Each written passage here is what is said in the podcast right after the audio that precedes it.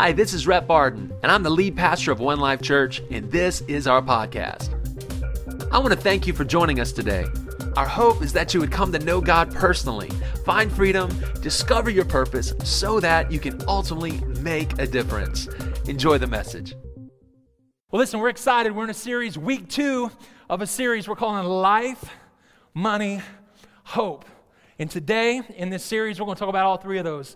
We're talking about life, we're going to talk about money, but it's going to be filled with a lot of hope. And here's what we do. Typically, now we're a new church, we're a new church plant. We've been here since September the 16th, and we've seen God do some really cool things since we've been here, and we're honored to be a part. But every time we get ready to go into the holiday season, you need to know that we're going to take some time to talk about these things because it's important.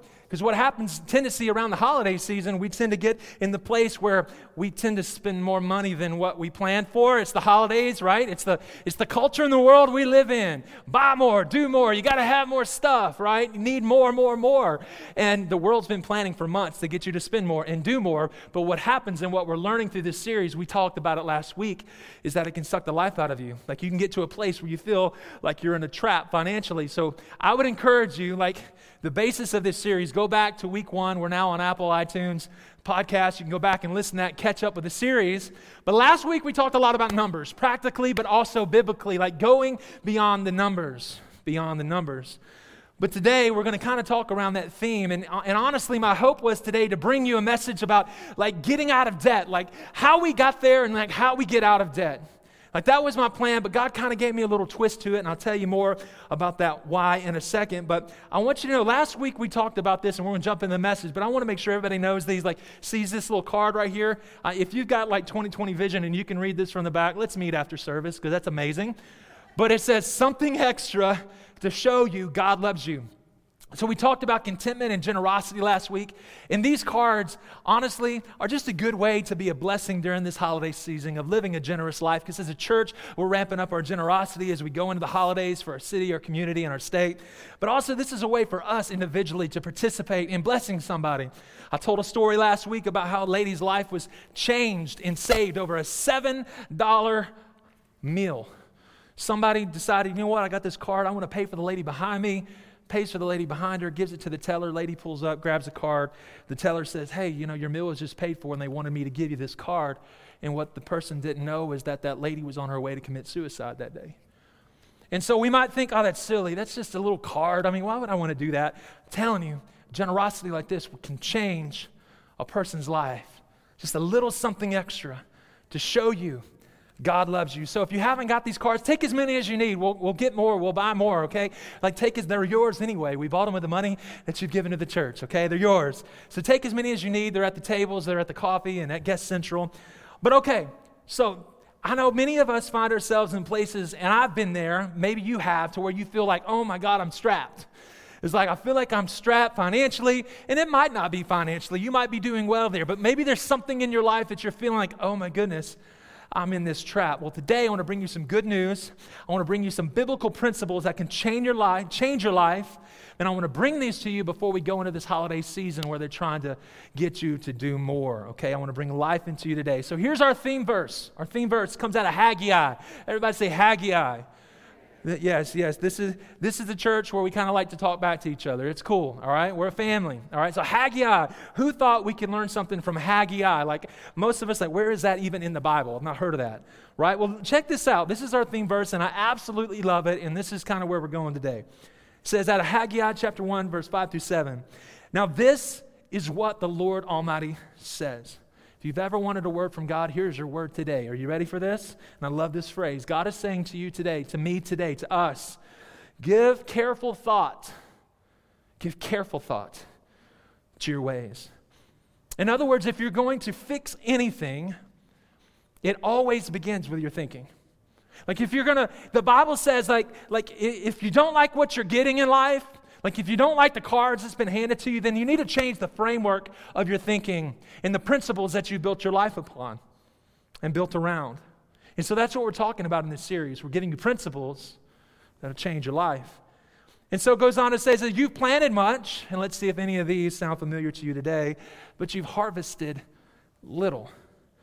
So, in other words, you're working a whole bunch, but like I ain't got nothing to show for it. And I know ain't ain't a word. I'm sorry for you grammar teachers in the house. All right? So he goes on to say, like, you're, eating, but you never have enough. It's like you, you drink, but you never have your fill. You, you put on clothes, but you're not warm. And I love this line right here. Somebody, this is your life verse right here. It says, You earn wages only to put them in a purse with holes in it. And then it goes on to say, again, this is what God wants to tell you today. Give careful thought to your ways. Give careful thought to your, to your ways. Like, if any of that sounds familiar, if life is frustrating in any area that, that maybe we just mentioned, then maybe, just maybe, we need some new thinking. Just maybe we need some new thinking. I love what Billy Graham said. He said something that I believe is very profound, but I believe it summarizes this.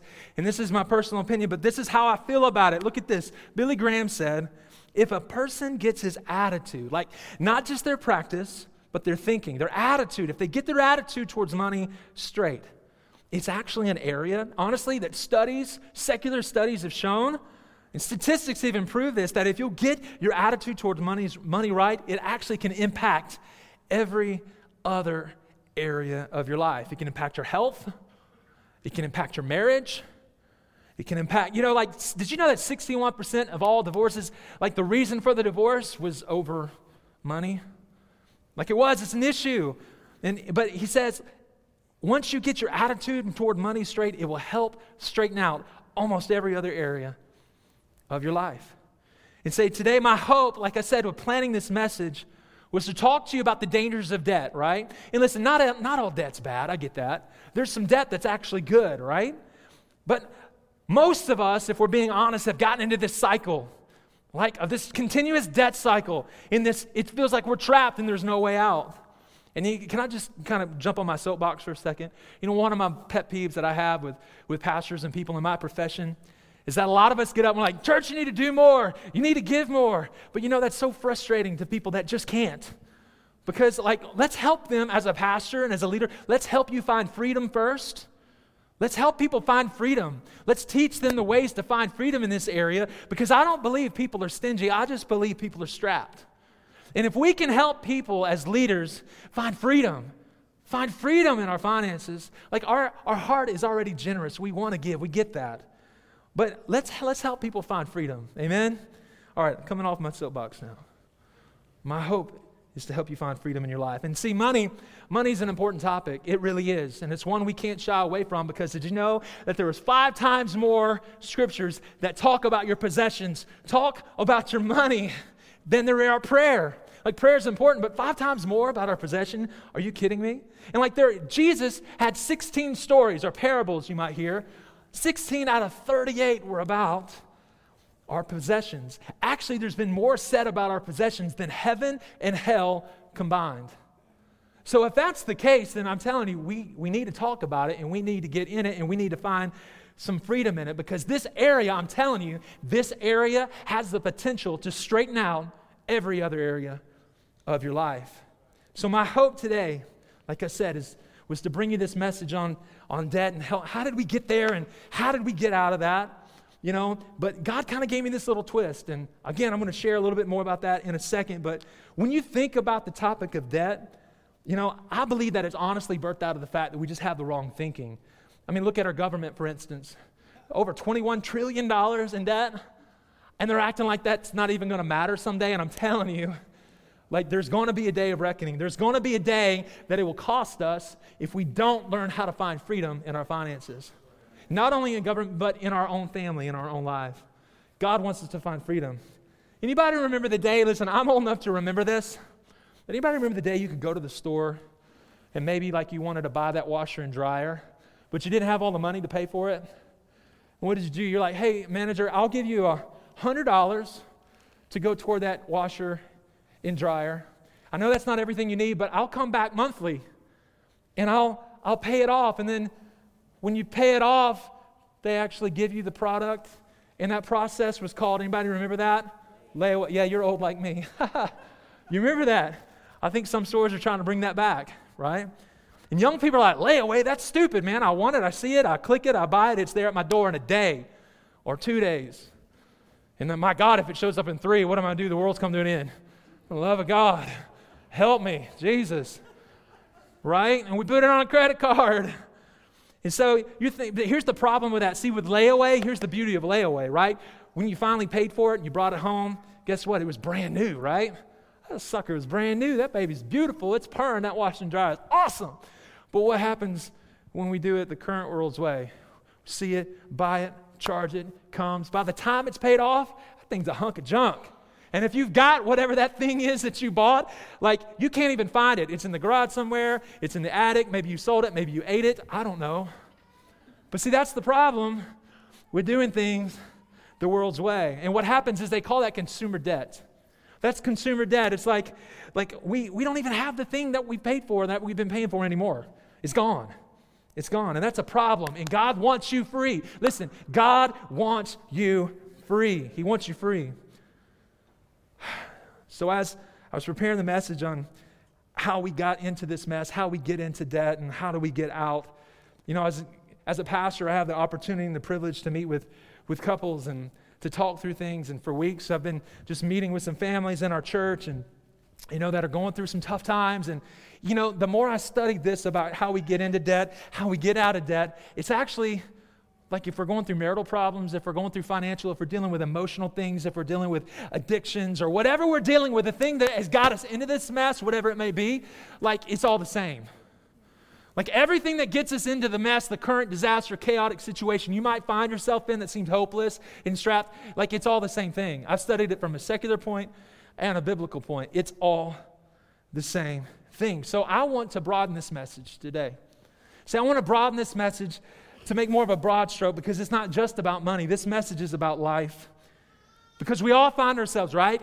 I've been there in situations where, and it might not be financial. You might be great there, okay? But we find ourselves in places that seem desperate. So no matter what the situation, you're going to find today the way we get in, it's all the same. And the way we get out, it's all the same. So, this message is helpful in, in every area, but if your life is perfect today and you're living some grandioso Disney mountaintop life where the, it's like a whole new world and the life is grand and beautiful, butterflies, unicorn, rainbows, like, guess what? Like, that's not reality. If that's the truth for you, I'd love to meet after service and figure out how you do that because that's not real. but if that's you, trust me, a rainy day is coming. Something's going to happen where you're going to need this. Me- you might not need it today, but I'm telling you, save your notes because you're going to need it one day.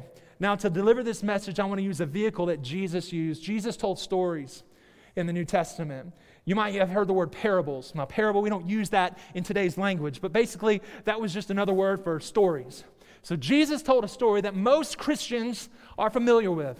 And if you're not a Christian today, maybe you walked into church for the first time, you've never heard this story, it's gonna, it has the potential to change your life. Okay? And God, in every, you need to know this about God. In every story that God talked about, He was always trying to reveal the character in nature of our Heavenly Father. That was His point. And so I, this is how the story goes comes out of Luke chapter 15, verses 11 through 16.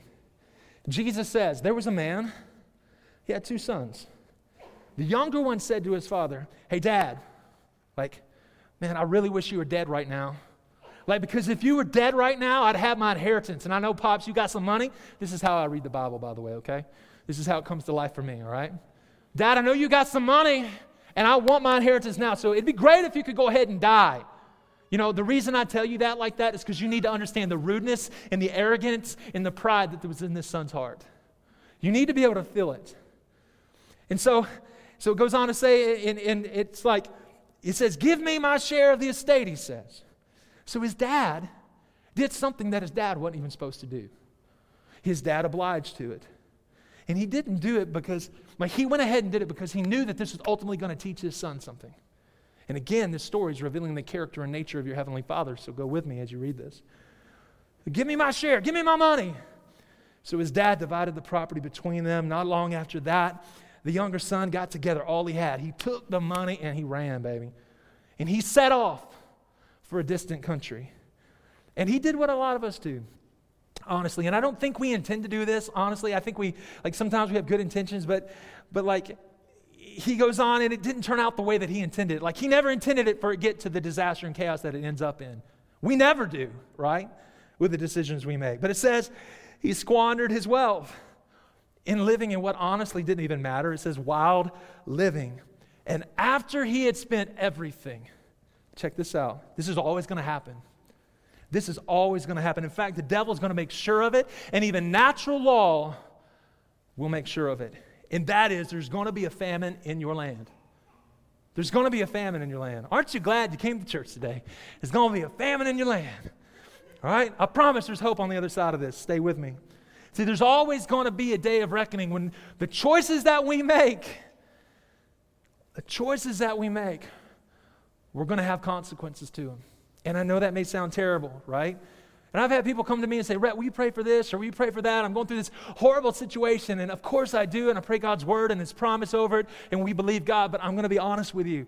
Like sometimes, like sometimes it's good for us to go through some desperate times because it's in the desperate times that we really begin to recognize that we can't do this on our own. We've tried, we failed, and that we ultimately need who? We need God, we need His help. And so sometimes, and I'm not saying God, I'm not saying I want you to hurt. I'm not saying I want you to go through pain. No, no, no. And God's not saying that either. God doesn't want you to hurt.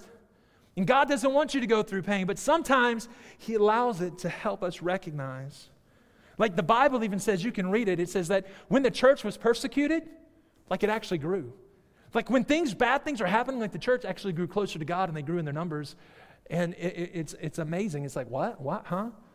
But it actually happened. It's all throughout Scripture. So my warning to you today is listen, like I don't want to let, I don't want your life to get to that point. Like my warning is I don't want you to get to the point, and I'm talking to you today to hopefully that you'll to save some of you. I want to save some of you from a day of famine. I want to save some of you from some chaos that can happen through the choices we make. But here's the thing maybe you're not in that day, maybe you're already in that day.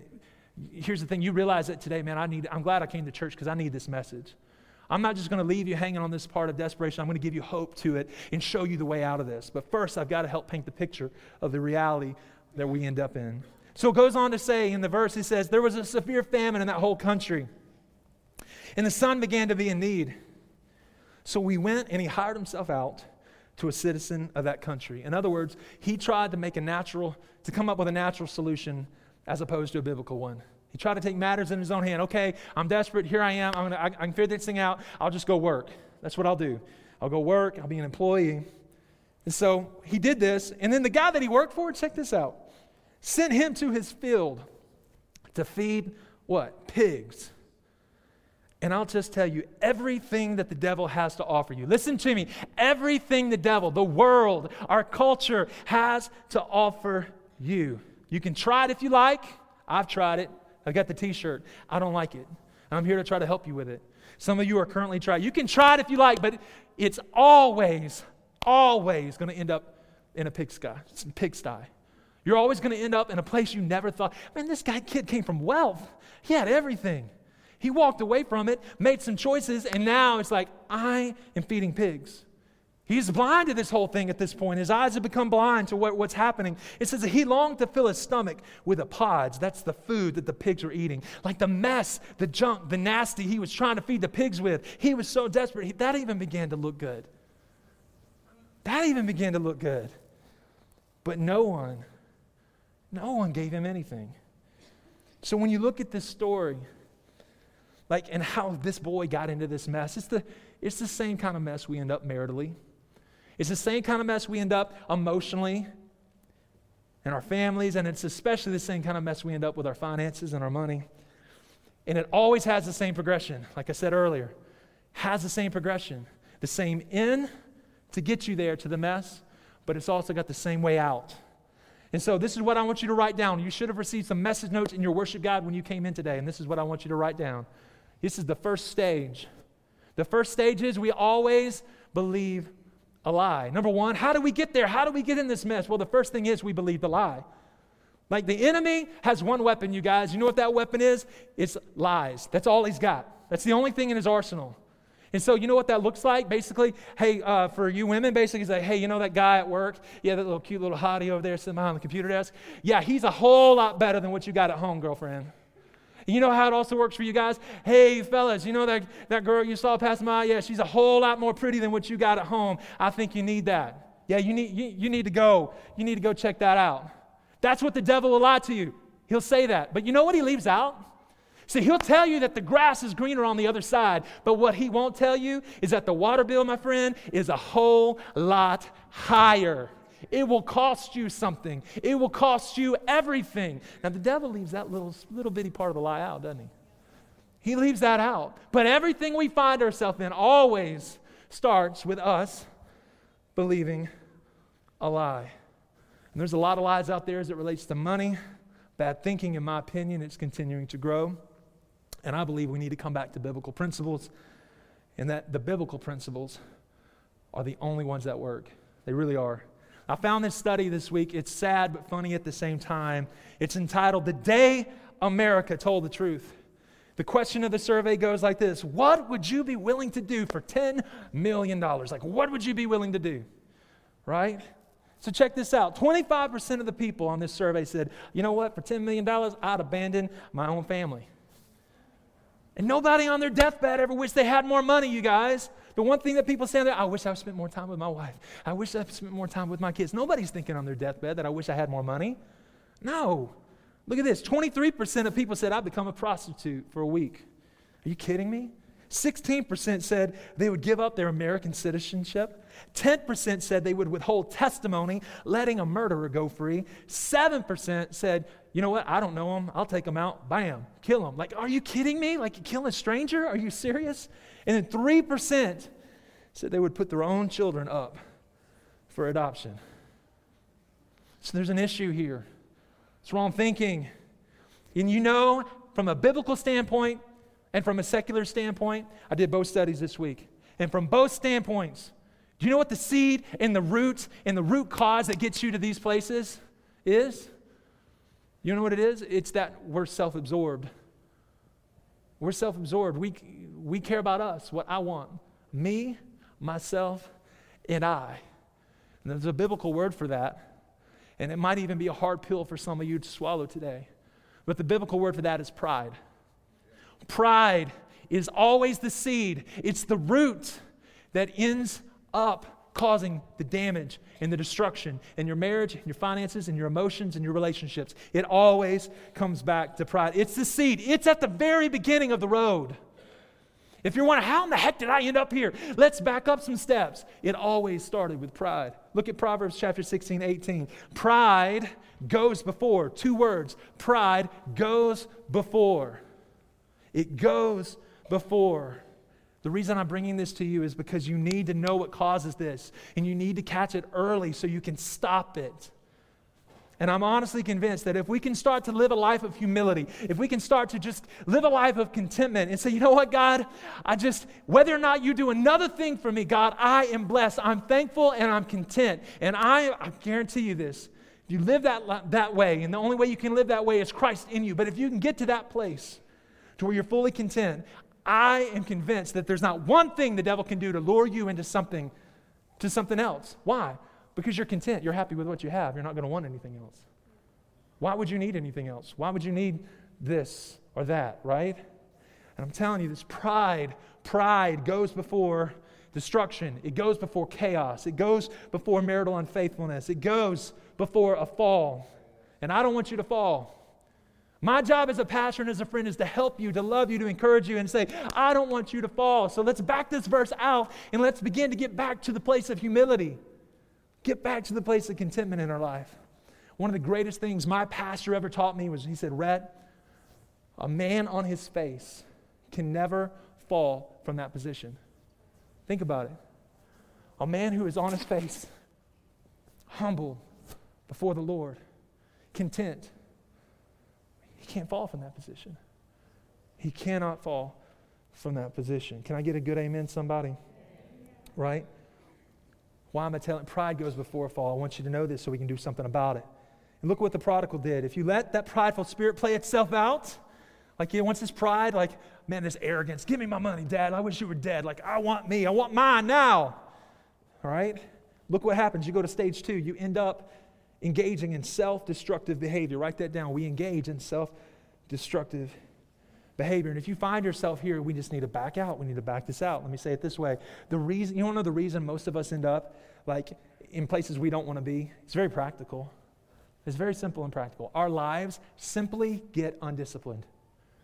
Like when like I'm convinced that if you develop healthy habits, like if you'll learn to take care of your body, you'll learn to take care of your mind, your soul, if you'll learn to talk to God every day, if you'll develop habits where you notice I didn't say pray, I said talk to God. He likes to talk. He's talking. He's not silent. If you'll talk to him, he'll talk back in a good way. I promise. He does it through his word. If you'll get in, just develop some healthy habits and some routines in your life and some disciplines to talk to him every day to get in the Word of God, to go to growth track and discover your purpose, to be to, to, to live a life making a difference in the life of other people in like doing things for others and not for yourself and living this generous life, if you begin to do those things, develop those healthy habits in your life, it will help you keep connected to, and have accountability and keep yourself connected to life.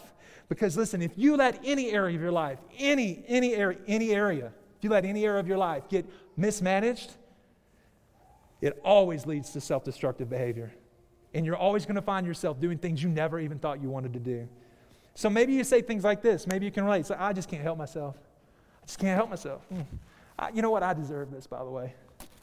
Like, or even justify it with, you know, what harm could it do? It's just a few images, just a video. It's not going to hurt anything. You know, I just want to feel good for a little bit. You know, what harm could it do? Like, if you find yourself saying things like that, and the Bible comes along and says in Proverbs 14 12, there's a way of life, my friend. There's a way of life that you think is harmless but look again. Hey, One Life Church, friends, family in this room, look again. That way that you think, no, no, no, it leads, what does it say? Straight to hail. That's what you say in the South. Two syllables, hail, okay? It leads to hail, all right? I don't, man, us Southerners were weird. So, to avoid this pit that many of us fall into, maritally, emotionally, financially, in our families, we've got to begin to recognize where we are. We've got to back ourselves out of these stages. We've got to back ourselves out. And some of us, if we're just living a life that's mismanaged, that's all it is. It's as simple as that. We got to get back to the place where we're humbling ourselves, getting back to the idea of, you know what, I just got to get my priorities back in my life. Now, watch, and, and, and here's the thing when you do that, just watch how it begins to put the pieces of your life back together. It does. So if you ignore this stage, it goes to stage three, is that we isolate. We isolate. We believe the lie. We get in self destructive behavior. Now, all of a sudden, we isolate ourselves from actually those who can help. We isolate ourselves from God and other people. We always do that. And it's always the same pattern, no matter what it is in your life. It's like, I don't need them to know because now I'm embarrassed. I've already gone down this road. And, you know, it's just better off for me just to wear the mask now and put this facade on because, you know, I don't want a bunch of people knowing. I don't want people to know. Like, I got to hide it. I've already done it, walked it. Here I am. It's just better for me to hide now. A bunch of us, including myself, myself, from time to time, have done this. We do this. This is what we do. This is what we do. And then we find ourselves saying things like, Yeah, I don't know you an explanation. Like, why are you asking? I don't know you anything. Like, they don't understand me. Talk to the hand. They don't know. Like, like I don't need them. Right? I mean, you know what? I can do this. I can do this on my own. I can do it on my own. And these are things I've heard over 20 years of ministry. These things right here. Look at Proverbs 18:1. Whoever isolates, whoever disconnects himself from people, from God, he seeks his own desire, pride, and he breaks out against all sound judgment. In other words, anything that's it's foolish, stupid. There you go. It's stupid. And if you ignore that stage, you end up in this fourth stage, and this is the stage I don't want you to be in. I want to help you stay in freedom in every area of your life. And listen, if you come to One Life Church and you make this your home, I'm going to bring you message after message of things that are hope and life and that are filled with the power and the presence of Jesus Christ. Because He and He alone is the only one that can help you with this. Okay? I'm never going to ask you for anything. I'm always want something for you. And what I want for you, my friends, is freedom. Freedom in your marriage, freedom in your relationships, freedom in your finances. Because if we stay, if, if we don't deal with it, we go to stage four, is that we find ourselves in a dark place. And that's what the prodigal did. He found himself in a desperate situation. And I've been there. I shared it last week. I don't have too much time to go into it today, but in my early 20s, I was over $200,000 in debt. Some of that was my fault, some of it was circumstances beyond my control. But I found myself in a dark pit. My mom committed suicide when I was seven. That same spirit that haunted my mom haunted me. Said, There's no way out. You're in a black hole. You're in a trap. There's no way out. Give up, give up, give up. Friends disappeared, mocking me, whatnot. The feeling I had was hopeless. It was hopeless. But thank God, by His grace, by His mercy, His faithfulness, one step forward, two steps back, another couple steps forward. Like, next thing I know, 17 years, completely debt free, and seeing God do tremendous things. And it's amazing. and I got the t shirt, and I don't ever, I, I don't want to go back to that, and I don't want you to go there. And if you're there, I'm here to help you get out. You're not in a trap. There's a way out. There's truth, and I'm going to help you with that. Okay? I'm here to help you with that. And this is how you feel. Look, Psalm 88 8. You've made my friends to loathe me. It's like everybody else is mocking me right now. They've gone away, and here's what you wrongfully believe. This is the lie the enemy wants you to believe. You're in a trap with no way out. It's like, I'm in a trap. There's no way out, Rhett. Listen, I dedicate today's message to anyone morally, maritally, financially, emotionally who feels this way. This is for you. This is for you. This message is for you. God designed today's service for you, sir for you, ma'am. What you need to know is you're not in a trap with no way out. No, that's a lie. There is a way out. You ready for it? Here it is. The truth is, Psalm 34 18, the Lord is, here it is, He's near. God is not far away. In fact, can I say this to you? Like, I believe that when you're going through stuff, God's actually nearer.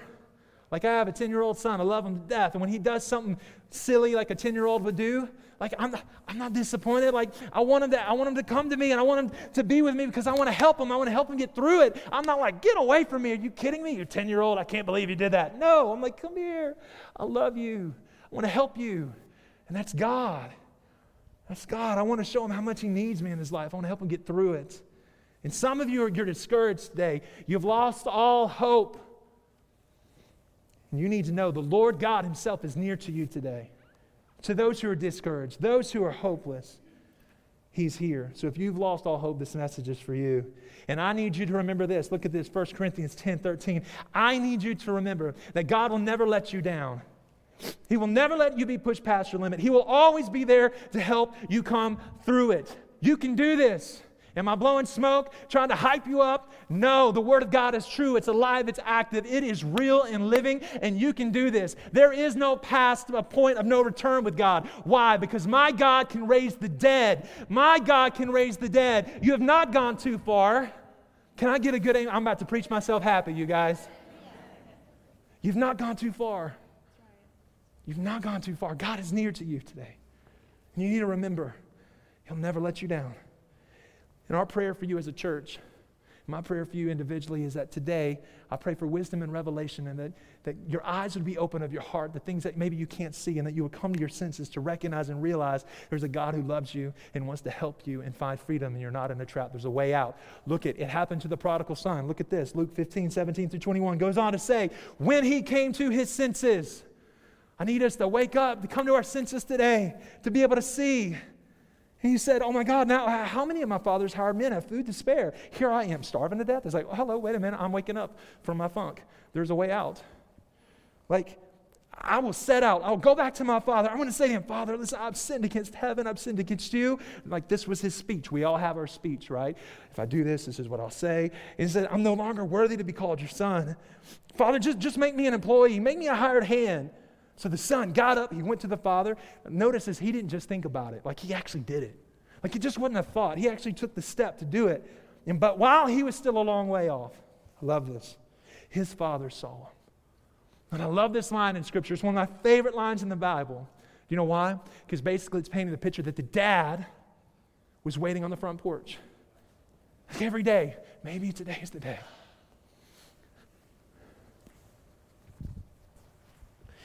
Maybe today's the day that my son will come home. Maybe today's the day that my daughter will come home. Maybe today's the day that they'll let me help them with their finances. Maybe today's the day that they'll let me help them with their marriage. Maybe today's the day they'll decide to just come home and let me help them. And God wonders that about you today. He wonders that about you. He's wondering, man, that's your Father. That's the character. That's the nature of your Heavenly Father, you guys. And some of you, that's all you just need to do. It's as simple as that. You just need to declare, you know, today. Today is the day. Because I'm telling you, your Heavenly Father's on the front porch today, waiting for you to come home. He says, the Father was filled with compassion for him. He said he ran to his son. He ran to his son, threw his arms around him, he kissed him. The boy had a speech plan. He started to go into. He said, Son, Father, I've sinned against heaven. I've sinned against you. I'm no longer worthy to be called your son. And the dad interrupted him. He said, No, not today. No, we're going to throw a party. You know what? Go kill the calf. Let's make a steak. This is what the word says. We don't have time to read all of it. He says, We're going we're to kill the calf. We're going to make a steak. We're going to throw a party. Why? Because my son was lost, but now he's found and he's home today. That's the character and nature of God. That's his attitude towards you today. That's his attitude towards you. And you can do the very thing, look at me, with every situation you find yourself in today. The progression is the same in, and the progression is the same out. Like if you're in debt, place you're not supposed to be, financially, relationally, maritally, here's the way out. Number one, you've got to acknowledge the reality of where you are. You've got to acknowledge the reality of where you are. In other words, the majority of the battle, you guys, is coming to a place where you say, God, here I am. You know what? I'm, I admit it, God. I've made some bad mistakes, and, but here I am. Many of us are so private, we don't want anybody to know that we're in debt. We buy things we don't need with money we don't have to impress people we don't even like. Right? We're stressed out, we're anxious, can't even sleep. And all we have to do, here it is, simple. Just come to the place where you say, you know what, God, I know I, know I did it. Here I am today. Here I am today. One of my favorite biblical truths that I've discovered about the heart of God is that did you know your God never expected you to be perfect? God never intended for you to be perfect. He just intended for you to be honest and to tell the truth. It was a beautiful psalm out of Psalm 51. This is real. I've lived this, you guys. This is real. There's a famous psalm that King David wrote, comes out of Psalm 51, and it was, he wrote it after he was convicted by God after he slept with another man's wife, and then he killed the woman's husband. So, in this very vulnerable moment, he was convicted by God and he prayed a prayer that I've said a ton of times. I'm thankful that David took the time to write this several thousand years ago because it relates to us today. And here's the prayer God, have mercy on me. Here I am. I did it, Lord. Have mercy on me. Have mercy on me. According to your unfailing love, wipe out my sin, God. Wipe it out. Take it from me, God, because my sin is ever before me. The sin I've sinned, I've sinned against you, God. And he says this beautiful line, I believe it has so much revelation for you today. It's like, Surely, God, you desire truth. What did God really want? He never wanted perfection, you guys. God just wants the truth. And some of you, all you have to do today is just tell the truth. Say, God, here I am. I'm in a mess. And I humble myself. Have mercy. Wipe out my sin. Psalm 51 that goes on to say, I've been out of step, God, with you for a long time. I've been wrong since before I, I said wah, before I was born. But what you're after, Lord, is truth from the inside out. You're after truth from the inside out. This is not in your notes, but it's on the screen. I want you to see this. I want to give it to you today as a promise. If you'll acknowledge where you are today, this is what will happen to you. Psalm 32, 3 through 5. When I kept it all inside, when I hid myself, when I wore the mask, when I pretended that everything was good and it really wasn't, when I kept silent, my bones turned to powder. My words became day long groans. In other words, you're just going to whine about it for the rest of your life. But then he said, But I let it all out. I love this. And some of you need to do that today. You need to get to that place where you let it all out. And he said, You know, I God, I will come before you. I will make a clean rest of my failures to you. And this is the promise I want to give you today. Listen, suddenly, the pressure was gone. My guilt dissolved and my sin disappeared. God's not looking for perfection, He's just looking for the truth. He's looking for the truth. He's looking for you. Acknowledge the reality of where you are. Humble yourself. Here I am, God. I'm sorry. Mercy. That's the first step. And a lot of us in church, growing up in church, we take this first step, we get emotional, we do it, but we never take any more steps you know there's more to the plan for your life than just that? Like, that's step one, and it's the most important, but you know what step two is? You need to develop a plan of attack. That's number two. You need to develop a plan of attack. Like, you've got to have a plan. You got to do something. You just can't sit on the sidelines. The prodigal son had a plan. It probably wasn't the best plan, but his plan was to go back and become his father's employee. But his father didn't want him to be an employee. His father wanted him to be a son. And some of us, we just need to make a plan. And honestly, I believe that's what the church is here to do, is to help you with a plan. The Bible says, Proverbs 27 12, the prudent, those who have a plan, well, you know, guess what? They see danger and they take refuge. In other words, they find safety. But the simple, those who have never planned, eh, keep doing the same thing over and over again. What happens to them? They suffer for it. They suffer. Well, God, I gave my heart to you a long time ago. Nothing happened. Nothing changed. I guess everything's because you didn't you didn't take the next step. Give your heart to Christ. Absolutely. Number two, you got to develop a plan. It's practical. So, what's the plan? Small groups.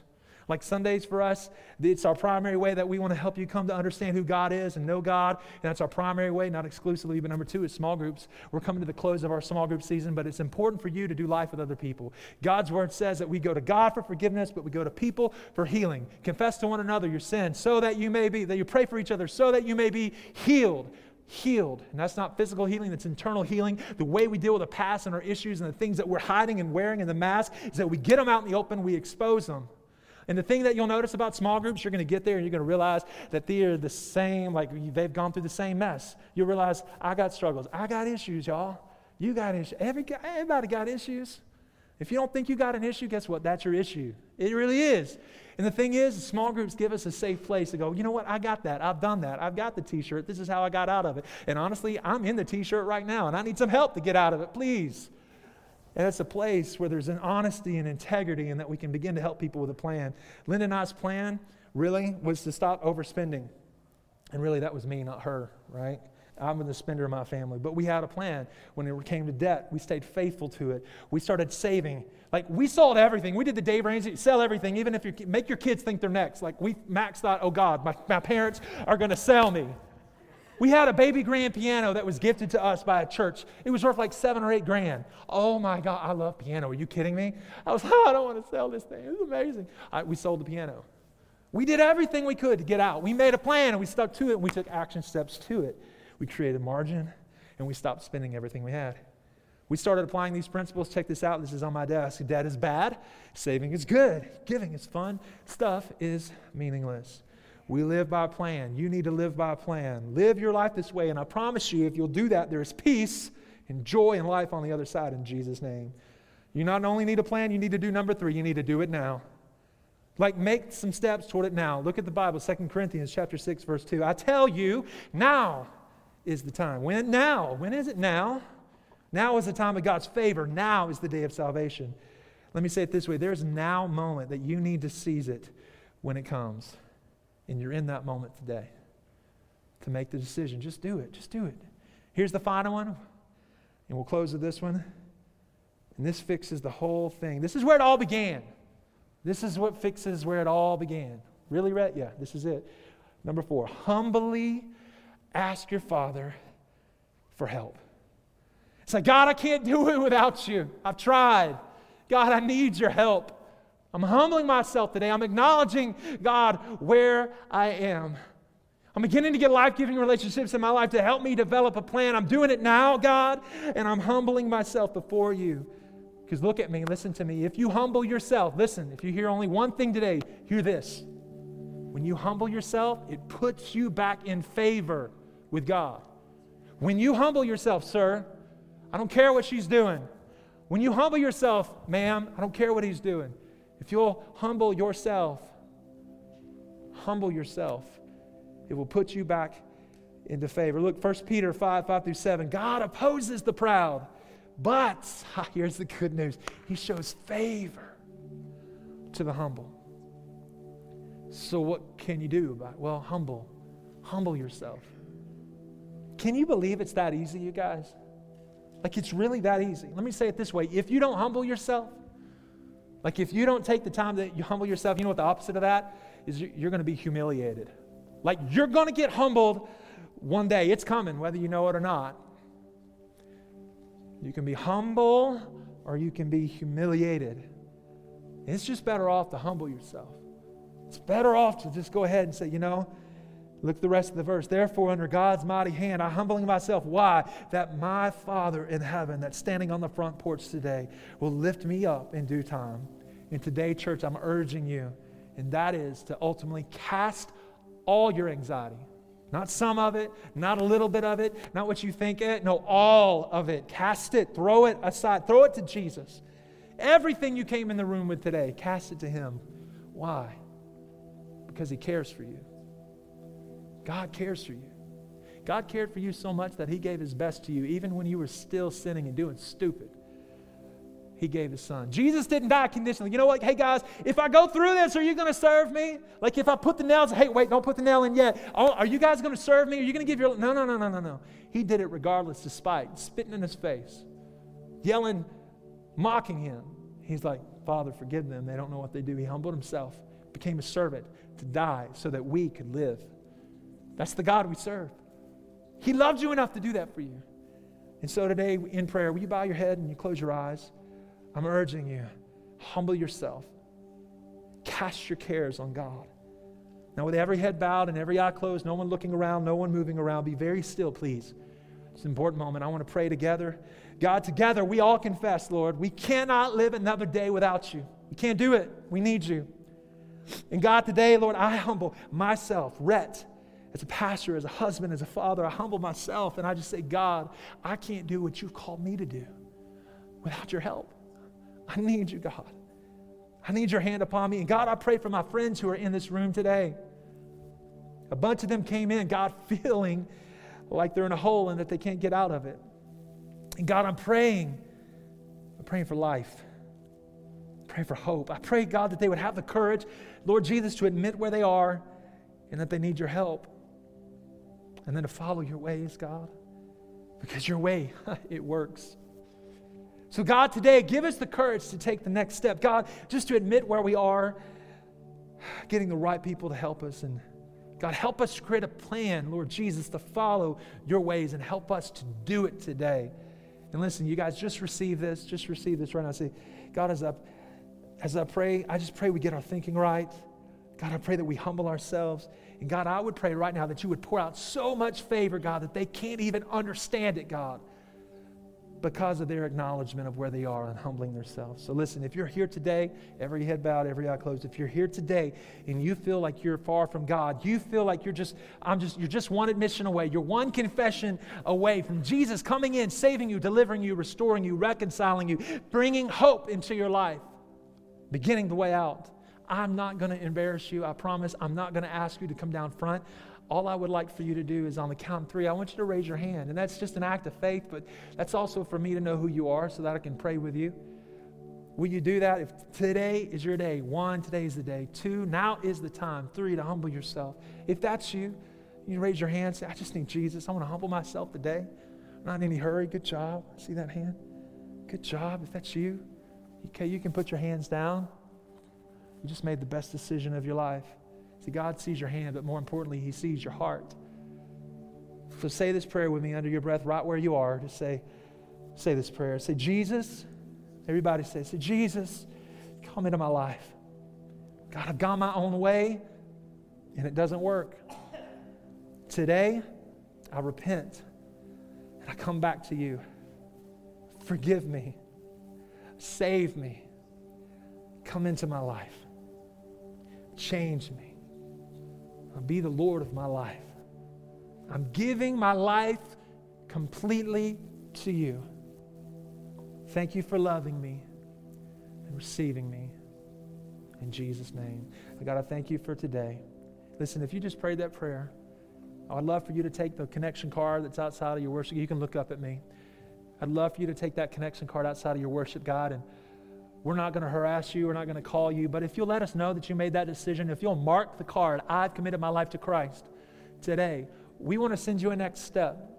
And we believe there's next step. Like this is your step one, but there are other steps that you need to take. And all we're going to do is send you an email that gives you your next step. Also, on the bottom of that card, it's important, you guys. We believe in the power of prayer. There is a place that's perforated that you can separate it from your personal information. That way, nobody knows who it is. You can write your name on it if you want. But every Wednesday morning from 6 to 7 a.m., our team comes together and we pray God's promises for you in your life. And we're already beginning to see miracles that are taking place in people's lives because of the power of prayer. And if you only have enough faith just to write it down, just do that. Even if you don't believe that it can't, write it down challenge us. We'll pray and we'll see God move. So take that. But hey, One Life Church family, can we put our hands together for those who made a decision for Jesus this morning? Yeah.